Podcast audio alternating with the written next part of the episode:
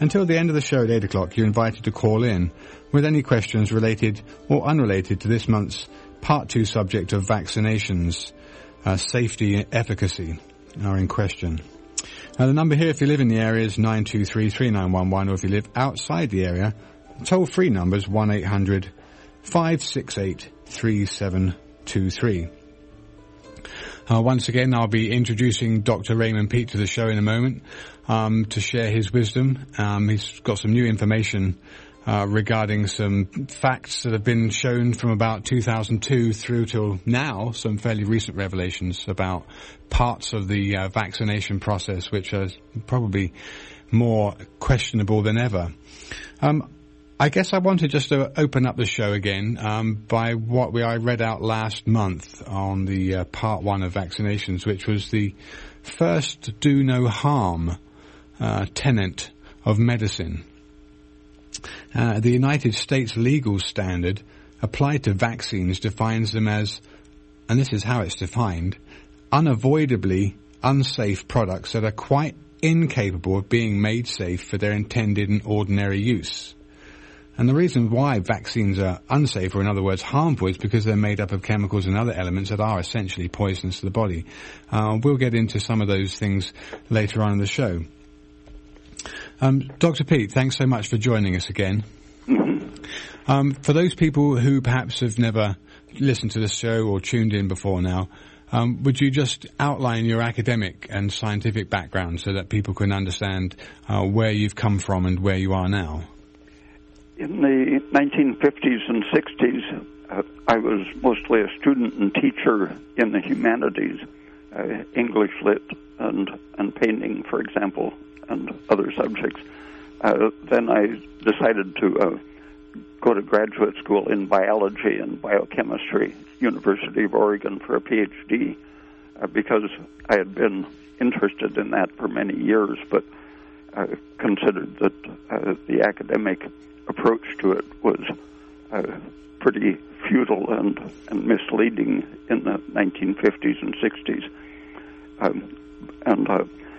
Since graduating in 1972, I've continued studying, trying to find what I consider the main line of science in biology, which is very opposed to, in many ways, the mainstream medical thinking and the biology which is influenced by our corporate financing.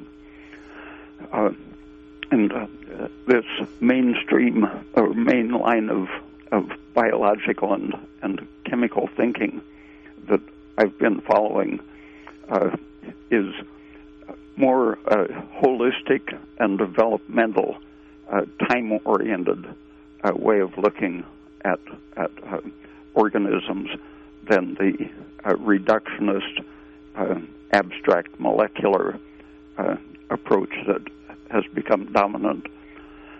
And that particularly relates to how the immune system works, but that isn't an area that I've specialized in. I did teach a short course in immunology to medical students in Mexico, 1979.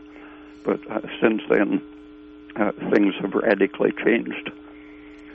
Okay. I think for the purpose of those people who perhaps have tuned in to this evening's show, I think what I wanted to start the show with is something that I think if most people listen carefully to the paragraph I'm going to read out next, will probably be fairly stunned because they probably never really thought about it.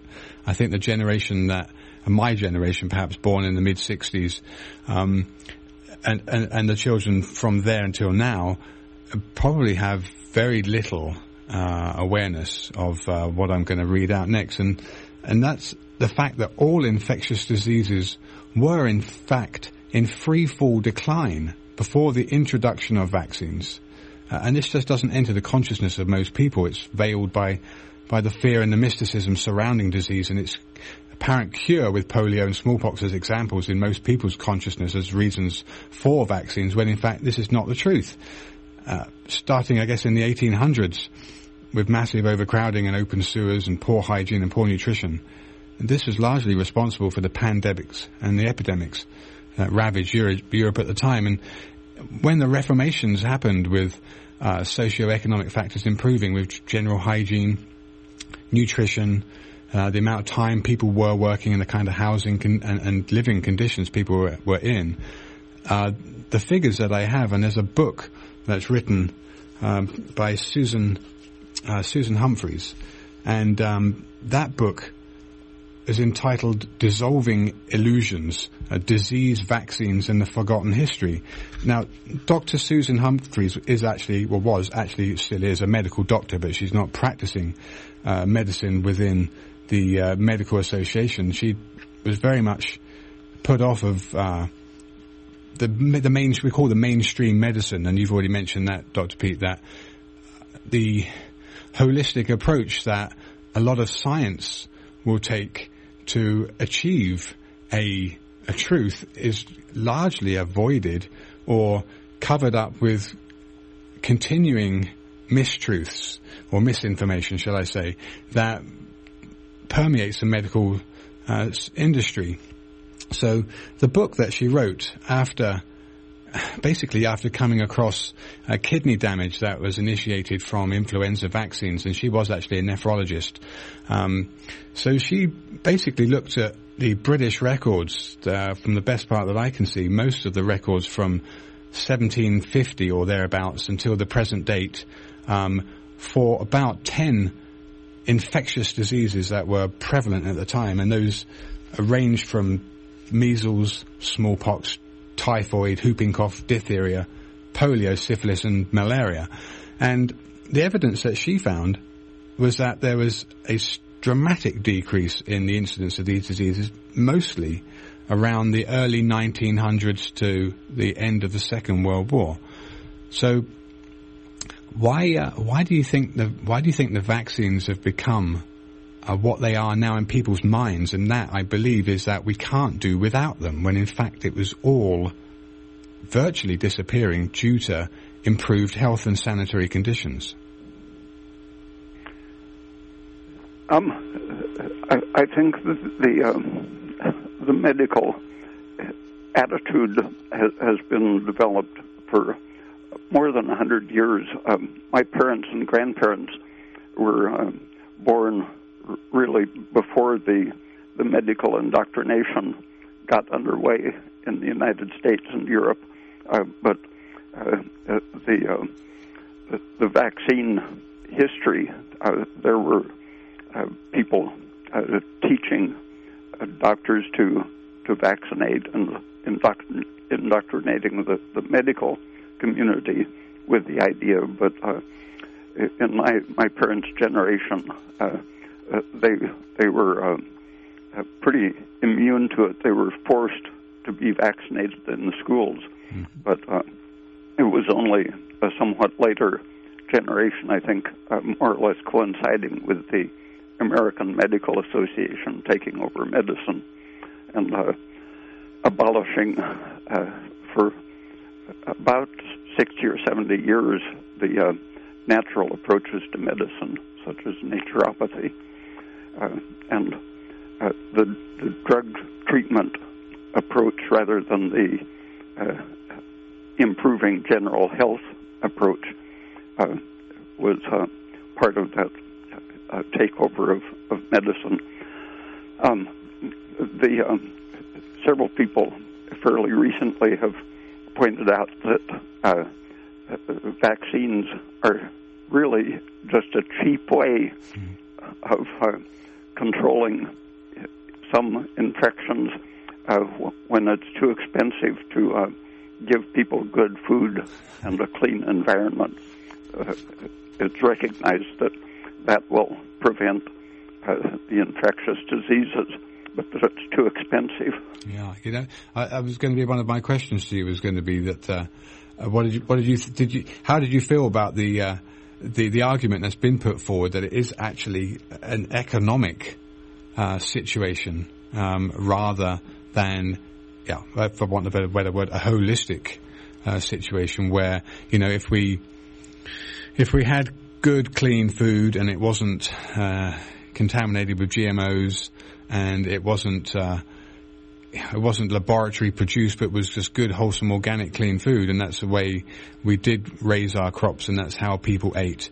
And people weren't brainwashed into believing that butter's bad for you, or sugar's bad for you, or that, you know, dairy products are bad for you. But actually, if people ate and were exposed to good, wholesome nutrition, there would automatically be an increase in people's general health. But that isn't really in the interest of industries producing supposedly necessary products for our ill health. Last month I mentioned the World Health Organization study in Central America that showed that giving a little tiny bit of economic support, such as clean water and a nutritious porridge supplement for pregnant women and children, that improved the health of the study village relative to one that had no intervention, and the one that had the intervention with doctors and vaccines and standard medicine. The health went down during the study period. Yeah. That actually said medicine is bad for you. But even the cleaning up of the environment, which the Rockefeller Foundation was a leader in, trying to prevent hookworm infection, for example, and improving nutrition in schools. That was done because it was realized that sick, undernourished, mentally undeveloped people didn't make good workers. So there is a way of looking at cleaning up the environment and feeding people that it's good for the corporate economy too, but it happens that it's even cheaper to use vaccines and more profitable. Right. Even if it wasn't necessary, if the environment got clean enough and people were well fed, it would still be very profitable to sell the chemical and vaccination approach to health. Yeah. Okay, I think a little bit later on we'll get into... Well, I tell you what, let's just mention it now. And this was in California too, and I have a good friend who's done quite a bit of research into vaccinations, and I know that I think she's had shows here before now on the subject, but that the increase in the other form of pertussis, Bordetella parapertussis, she was stating that the regular acellular pertussis vaccination has actually increased the Bordetella parapertussis colonization in children, and that a lot of children who have this unknown etiological condition with fever and feeling unwellness, but don't have this typical cough, that actually this is a Bordetella parapertussis colonization that's come around from vaccination, and that the whooping cough vaccine is actually responsible for this in itself. Have you heard anything about Bordetella parapertussis? No, nothing at all. Yeah, all right. Anyway, just thought I'd mention that because I think that was fairly relevant. Okay, so I think if we want to carry on, I think the main thrust of what we want to look at this evening is that there's lots of evidence, and it's more about taking responsibility. I won't say control because that's got some bad connotations, but taking responsibility for your own self.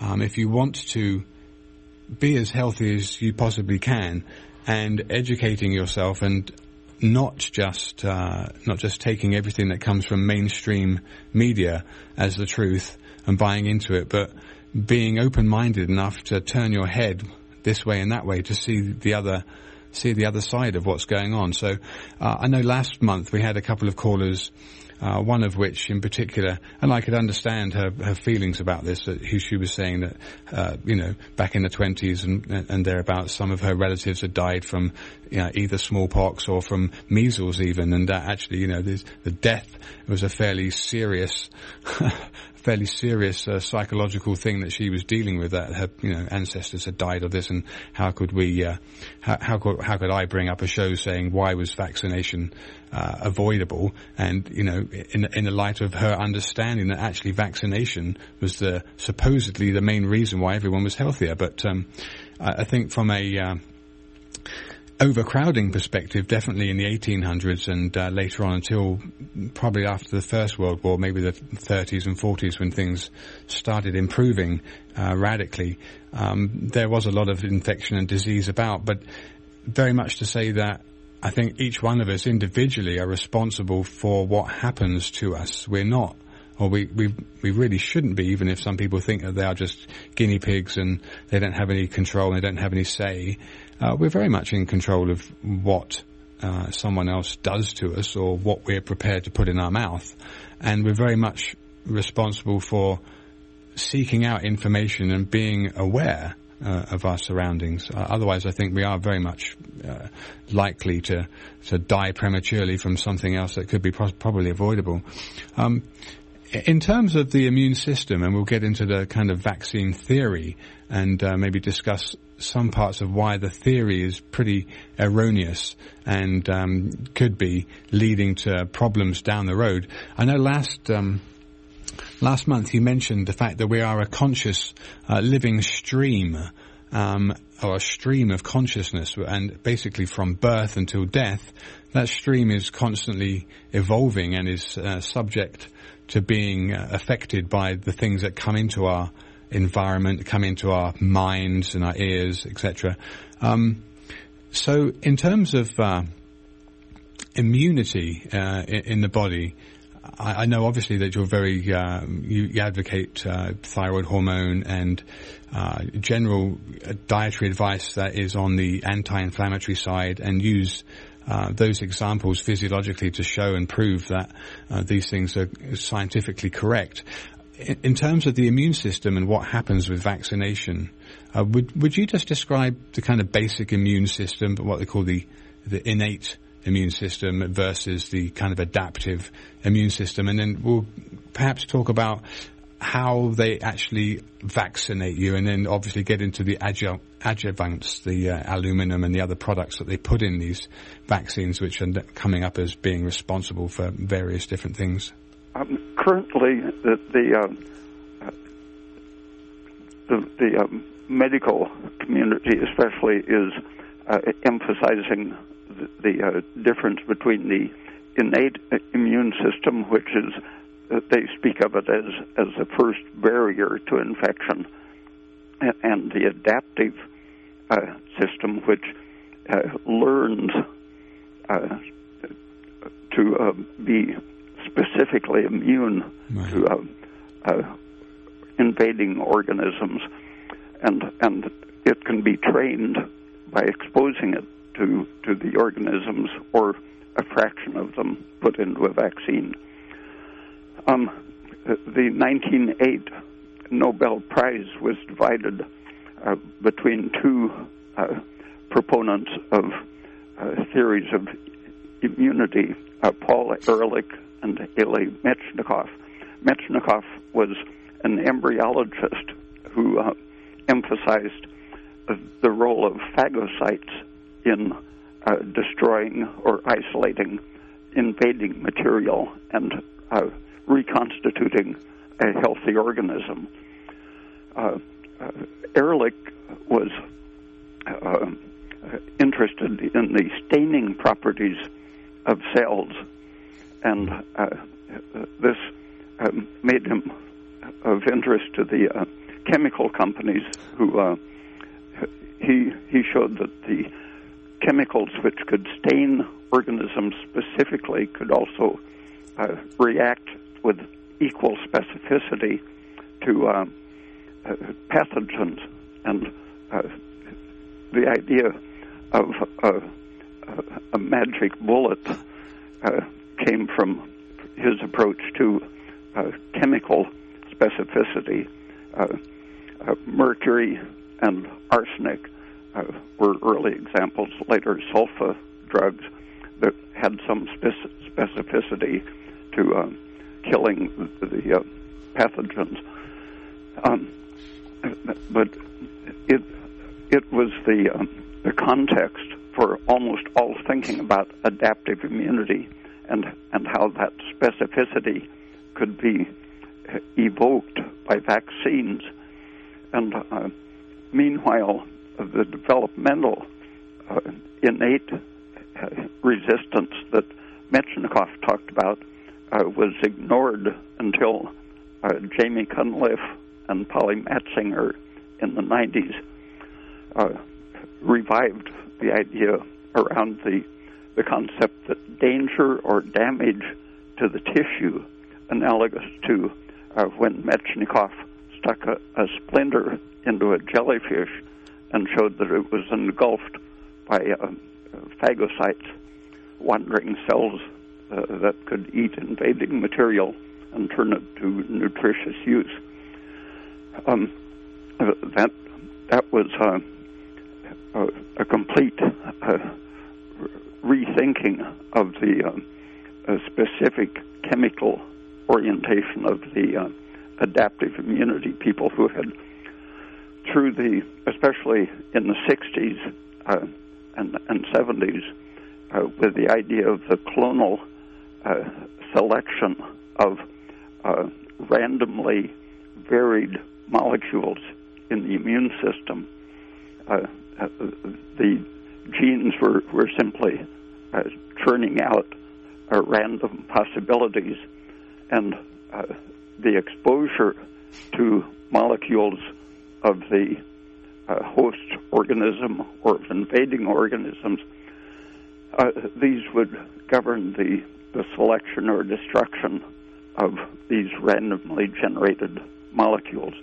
Linus Pauling had proposed an instruction theory of the antibodies, in which the protein or RNA would wrap itself around, in a sense, the invading material and then compose a protein antibody that would represent the exposure to the shape. So it didn't require either an infinite number of genes or the specific rapid mutation that could generate almost an infinite number of variable molecules.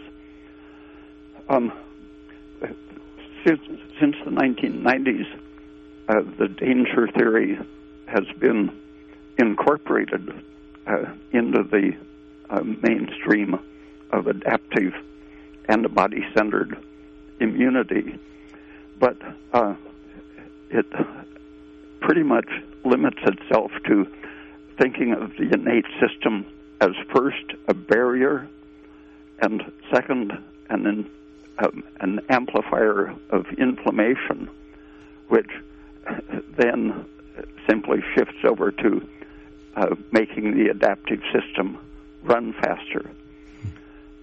So they've accepted the innate immunity, but in a very subordinate way, which is just kind of a first a screen and then a booster to the system that they've been working out over the last century.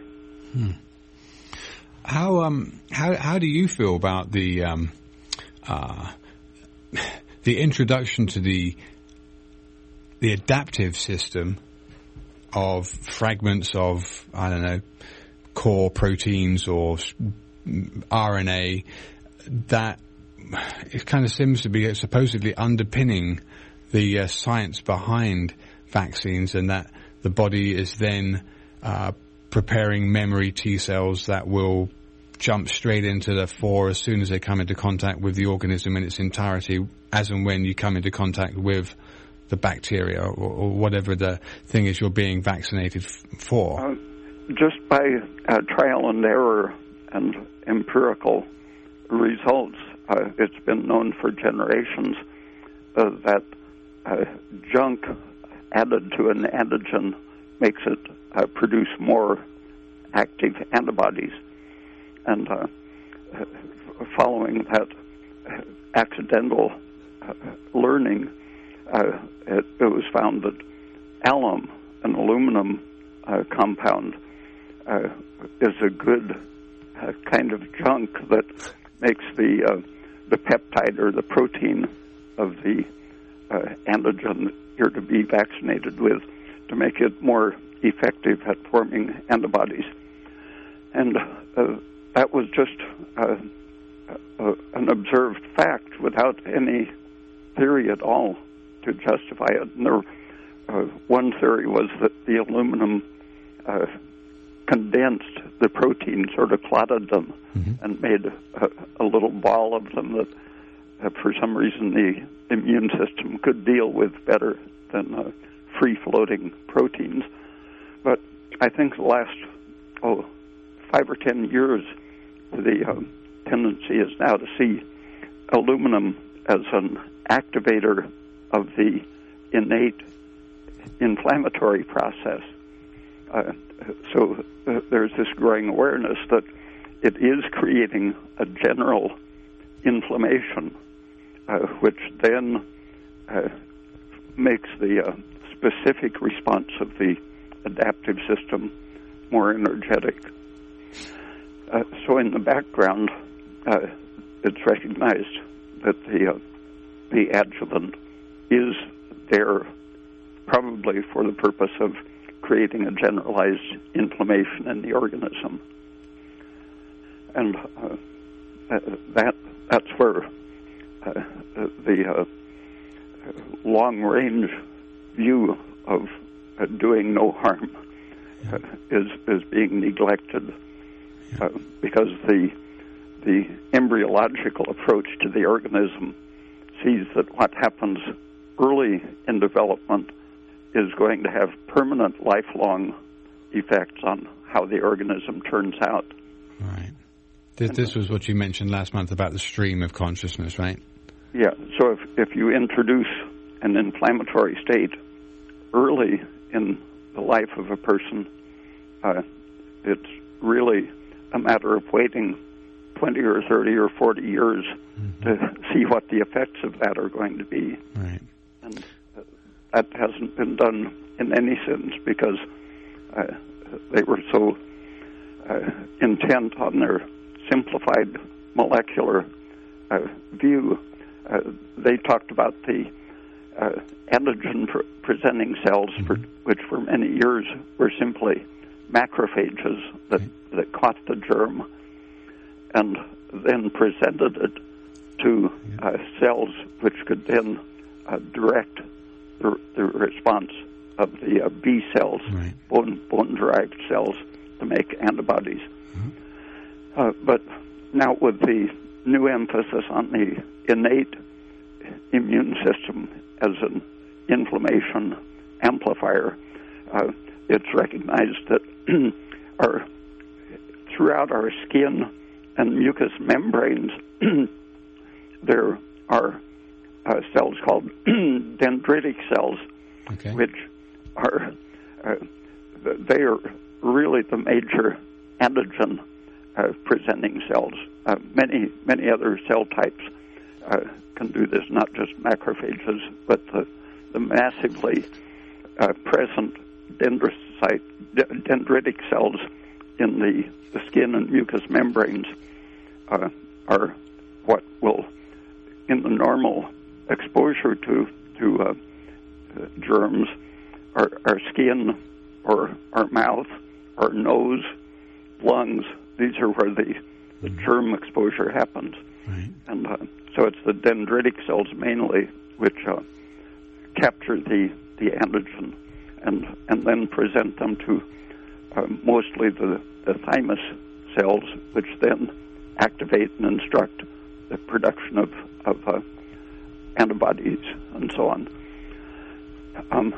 But to in the process of capturing and transferring the reaction to the abnormal or pathogenic protein, it only works if some of the organism's own cell material the compatibility factors. The MHCs, huh?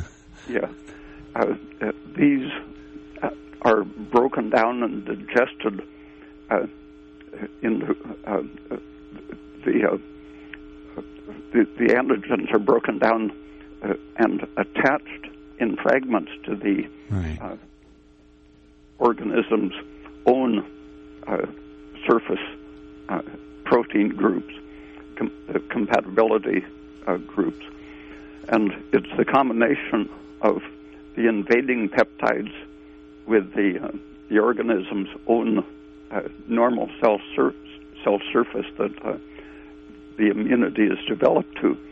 And this, in the extreme form of the danger or damage theory of Jamie Cunliffe, this is the real essence of the whole immune system, that it's there to restore and maintain the structure of the organism. It's not primarily designed to attack invaders. Right. Oops, what's happened to Dr. P? Where's he gone?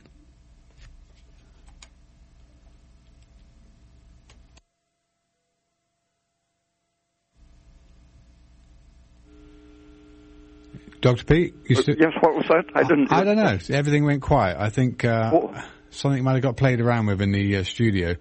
But I thought there was a caller.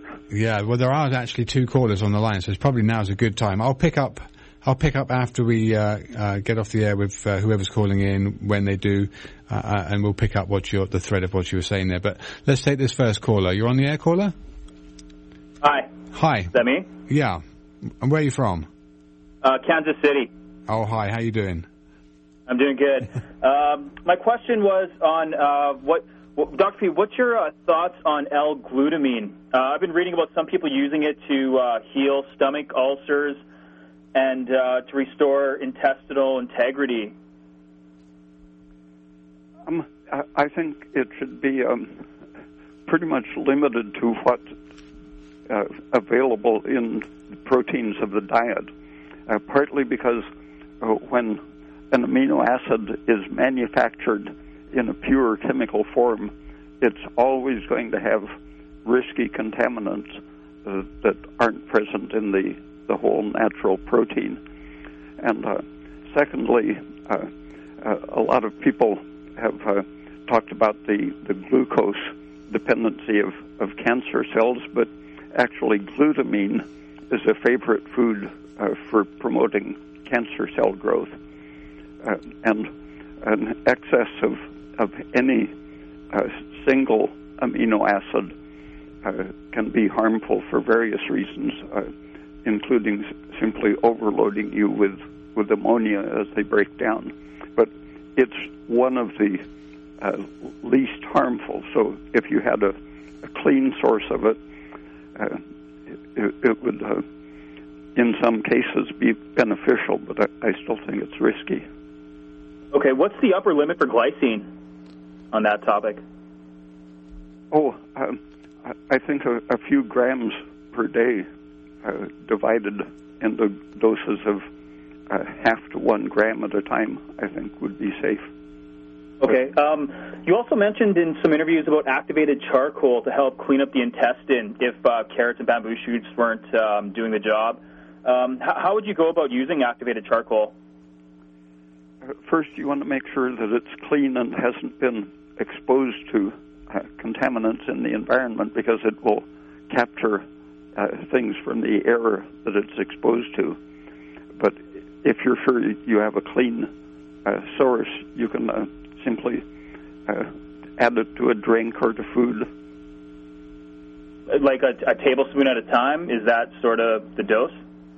Yeah, it depends on what you're using it for. Okay. All right, then. Thank you. Okay. Thank you for your call, listener. Okay. We have a second caller on the air, so let's take this second caller. Hi, and where are you from? Hello? Our engineer's a little... Okay, second caller, you're on the air. Where are you from? Hello? Hi, you're on the air. Where are you from? Oh, Indiana. My question for Dr. Pete was about skin tags. And I was just wondering, basically, what's the underlying cause, and is there anything topically or otherwise that you could do to get rid of them? Sure. Okay, Dr. P. I don't really know the underlying cause, but they become very common when a person approaches middle age, the age of 40 or 45, and that suggests that they might be a deficiency of the protective stabilizing hormones. And since the skin is a major hormone synthesizing organ, making sure that you have enough cholesterol and thyroid in your diet so that you can make a generous amount of the protective steroids, I think, would be helpful. Some people have used topical DHEAs dissolved in oil, or progesterone dissolved in oil, or even just pulverized, micropulverized pregnenolone on the skin. And sometimes that will clear up a variety of growths on the skin, including skin tags. Okay. Another quick question. You guys have been talking an awful lot about inflammation, and I was just wondering how Dr. Pete felt about turmeric or ginger or any other kind of like herbal thing that's supposed to reduce inflammation, supplementing with them or anything. Some people are allergic to those, so even though the research looks very good, especially for turmeric, you want to be very careful with any of those herbal things because they have many other components which can trigger strong allergic reactions. Okay, thanks a lot. Okay, well, just for the sake of carrying on, there's another caller on the air. Let's take the next caller. Hi, caller, you're on there, and where are you from?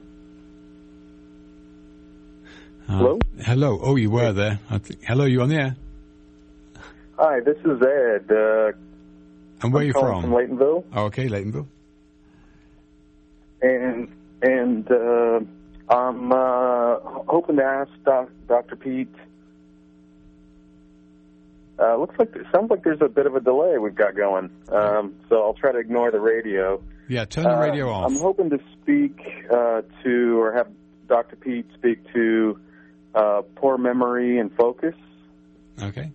And I know Dr. Pete talked about some students that were having difficulty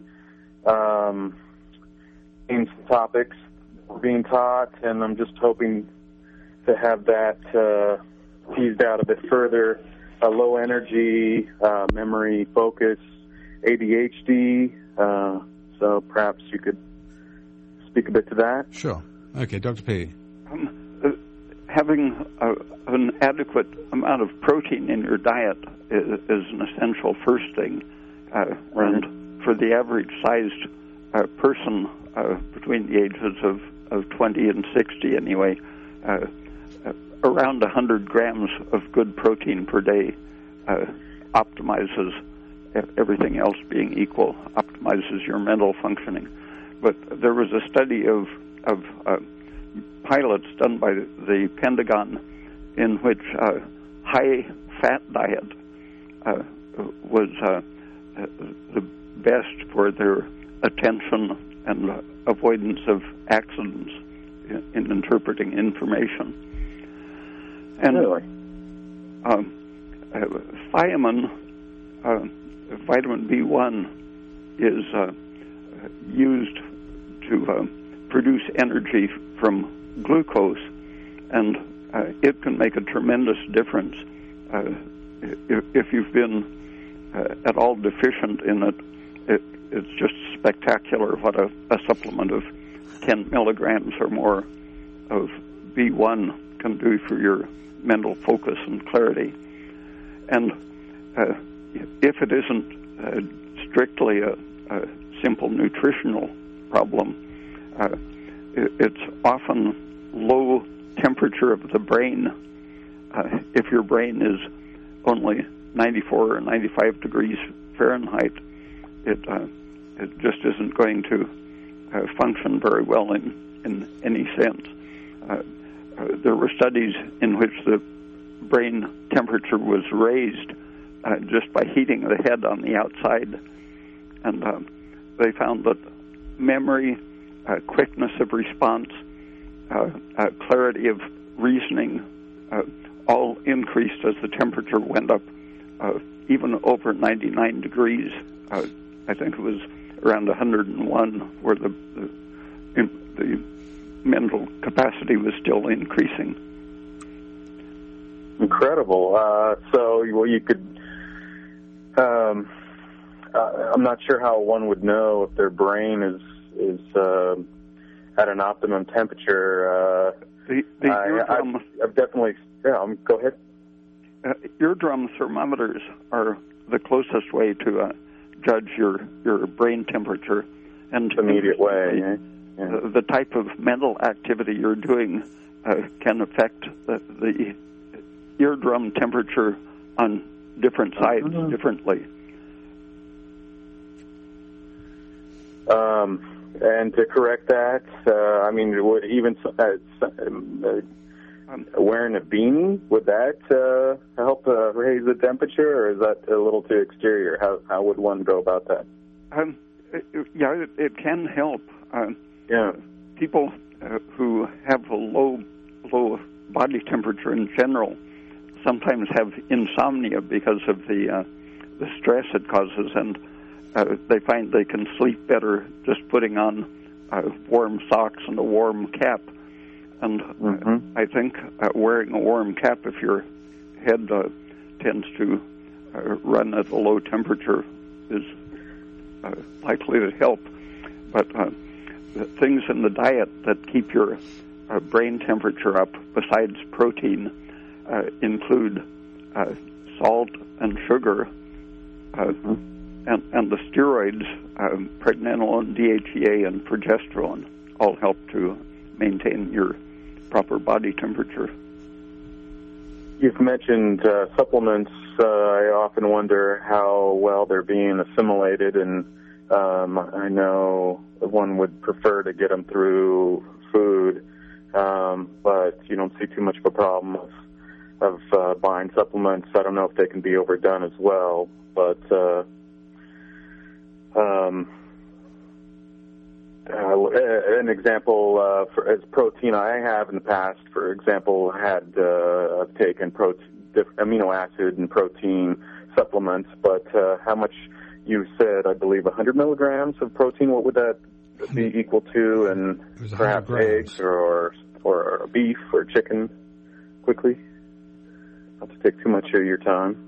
100 grams of protein per day for even smallish to medium-sized people in a military study was optimizing their ability to work mentally. Right. So I can actually look around and kind of tease out what that would actually equal to as far as portions. I've definitely suffered from poor memory and focus, both immediate and sort of extrapolating that into sort of a long-term perception of future and all of that. That's sort of ADHD type of stuff, and it definitely gets tiresome. So any little further bits you might have towards that end. I don't know how much perhaps, I don't know if you can equate that to maybe early brain damage, or maybe exposure to inflammation like that you speak of, or perhaps just even a characteristic of maybe just various types in the species that has a certain function within the species, a certain type of job that might be, someone might do well in one thing and it might not go so well with the modern lifestyle, but anyway, just maybe any further thoughts with attention deficits and that sort of thing. I'll get off the air, but much gratitude to you both, and I always look forward to the show every month. So thank you very much. Thank you for an example of how to get 100 grams of protein would be just 3 quarts of milk all by itself would provide just about the right amount, but you could also get it from 15 eggs or a combination of a quart and a half of milk and a few eggs and some cheese. And but you can't depend on the protein in nuts and beans, for example, because their digestibility and quality isn't equal to the animal protein, such as milk, cheese, and eggs. Okay, I think we do have another caller on the air, so let's take this next caller. You're on the air, and where are you from? Hello? Hi, you're on the air. Where are you from? Yeah, still trying to listen to you guys on the radio and talk to you on the phone at the same time. It's not so easy. You know, there's a lag. I didn't want to miss what you were talking about. Oops. Let's see, I'm from Crescent City. Okay. A couple things. I just want to mention you were talking about covering your head when you're sleeping. I find it really helps when to sleep if I cover my head with a towel or a shirt or something like that. It helps a lot. My question was about galanga or galangal. First of all, I wanted to know, is galanga and galangal the same thing? Yeah, galangal is, I think, the same. I think the thing you're talking about. They're both the same herb. It looks like a ginger, right? Yeah, it's an Ayurvedic Indian herb. Because sometimes they call it galangal, sometimes they call it galanga, and I'm trying to get that straight. Galanga is used in Thai foods a lot, and it looks like ginger. And apparently, from some movie I was watching, it's used as a treatment for some skin cancers. Okay. It apparently, with some other herbs, breaks down the membrane that protects the cancers from your immune system. So that's interesting. So I'm trying to figure out if it's the same thing. And then I was also wondering if you know anything about growing it. I mean, I've tried and I wasn't successful. I noticed that they were actually selling it at the co-op in Arcata recently. Mm-hmm. And I'm just wondering if you know anything about growing it and anything about its medicinal uses. You know, I've never actually used it, but you're correct in saying that it's a member of the ginger family, and as such, it's going to be temperate, more tropical environments, Hawaii probably and Indonesia. I don't know you'd have any success growing it in Crescent City unless you had a good hot house and you were able to keep. Yeah, I tried it in a greenhouse, mm-hmm. but it didn't come up, and I don't know whether maybe it was just the wrong time of year, or it had been frozen, or what had happened. I was just wondering if you. So you haven't tried growing it? No, I haven't. But because it's a member of the ginger family, I wouldn't expect to grow it in a northern latitude very successfully. And do you guys know anything about it as a medicinal? You know, I've never used it. I'm sorry to say that it is an herb, but there's lots and lots of them, and it's not something I've used. I've used lots of ginger, obviously, but it's not one of the plants that I've used in alternative medicine. Thank you very much. I'm sorry, I can be of no help for you. That okay? We do have another caller on the air, so let's take this next caller. Hi, you're on the air, and where are you from? You were on the air. Hello? Hi, you're on the air. Where are you from? Okay. Is that me? It is. I recognize your voice. Hello? Okay, hi. Am I on now? Yeah, you're on the air. Go ahead. Okay. I've got a couple of quick questions. I'm from Silversville, by the way. Number one, I've heard a lot about L-arginine, mm-hmm. that's good for you. Can you quickly tell me what that does and if it is good for you? It is the precursor to two very important substances.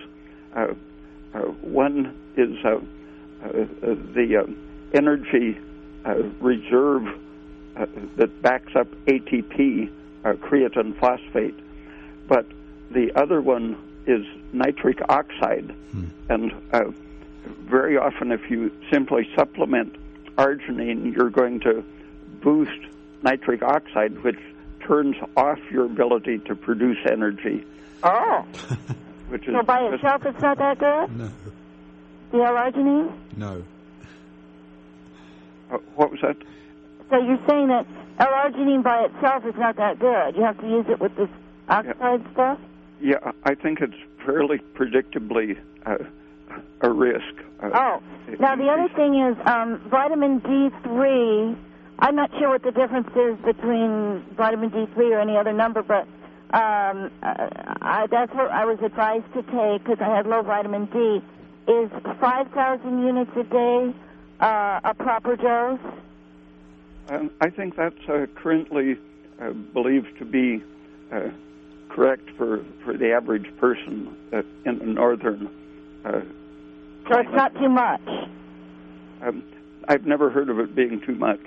Okay, because on the bottle it says to take it every other day, and I found that a little odd. So you think it's better to take it every day? Yeah, many people are doing that, and I think the most informed people on the subject say that it's perfectly harmless and will usually be an adequate amount, where the officially recommended a few hundred units per day definitely is inadequate for most people. Yeah.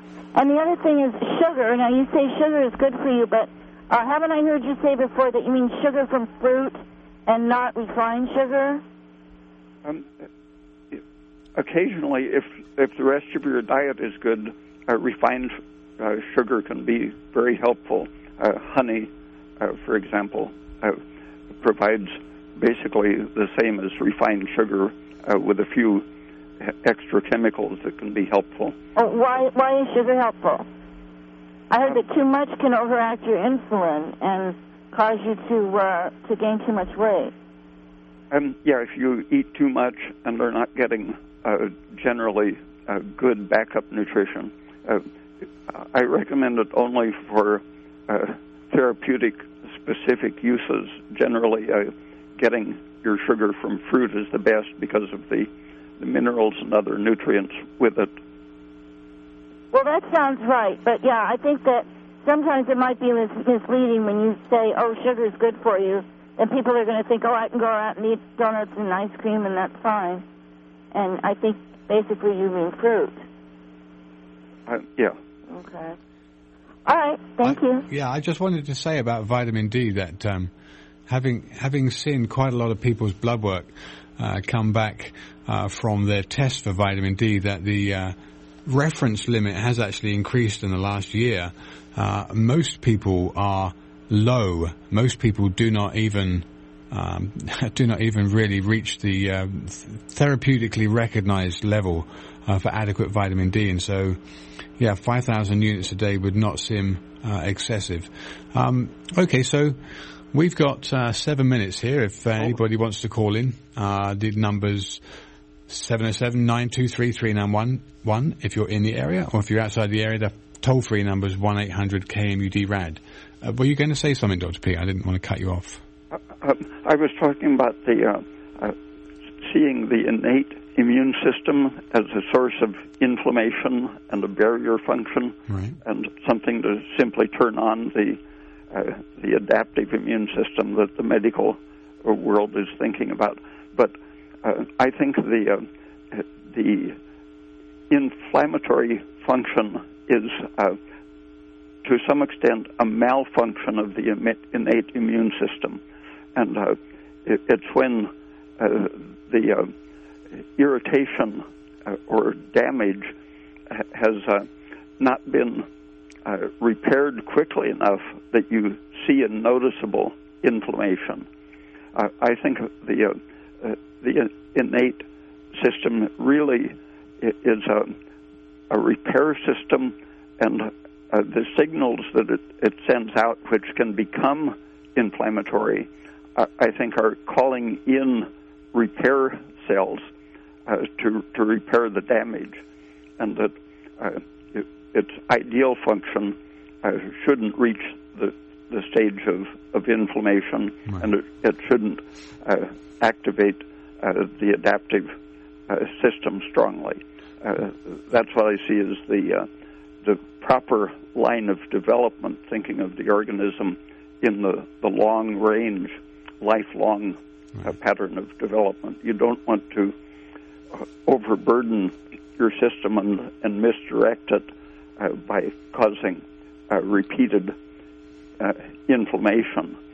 And an example of why I think it is not primarily a system of producing inflammation is that pregnenolone has been discovered to turn off the immune cells that are activated by, for example, an injury or a parasite or bacteria getting into your skin or mucous membrane.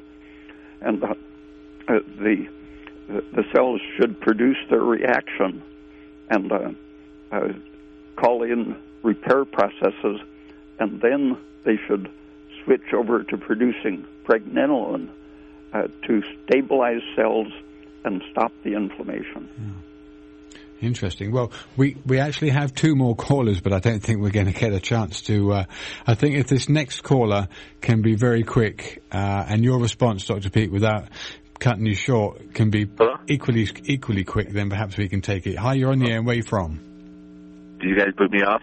No. You go ahead. Where are you from? I hear you. I'm from McKinleyville. Okay, yeah. Go ahead with your question, but make it quick. And, is there a reason why I can't hear you now? Something messed up. Uh-oh. Can you hear me now? Hello? Turn off the radio. There's an 8-second delay on the radio. Turn off the radio. Oh, I don't have a radio near me. Okay. Can you hear me? I can hear you now. Okay, well, if you could be quick asking your question. So my question was about the ketosis concept. Okay. I was curious about ketosis. Ptosis. And if it's actually the best idea to eat mostly fat and a little bit of greens, but no grains and no sugar, I've heard. Well, no, I think it activates the stress system if you're having to produce the ketones yourself. But that's not good? You're supposed to eat grains? If you have them in your diet, precursors that are partly formed already ketones, those are great and are equivalent to sugar, only better. I'm not following you. Well, if you have to turn on the process of making them, it means you aren't getting enough sugar in your diet, enough glucose or fructose. Where do I find this information? Because everywhere I look says opposite. Well, you turn on cortisol production when you don't have enough sugar, and the cortisol has chronic harmful effects, developmental effects. So you need sugar, huh? Like fruit or from honey or? Yeah, a fraction of the diet, like milk. Milk has a fraction of sugar about equal to the amount of protein. Is there any literature that can back up what you're saying? Yeah, there are articles on my website. All right, bye-bye. Yeah, thanks for your call. We better call this the end of the evening. And Dr. Pete, let me give people a chance to reach your website and find out more of what you have there freely available. Thanks again for joining us. Okay, thank you.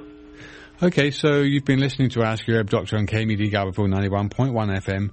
The third Friday of every month, we're very pleased to have Dr. Beam Pete to share his wisdom and a very alternative way of looking at what we've all been led to believe is the way things are. So his website is www.raypeat.com.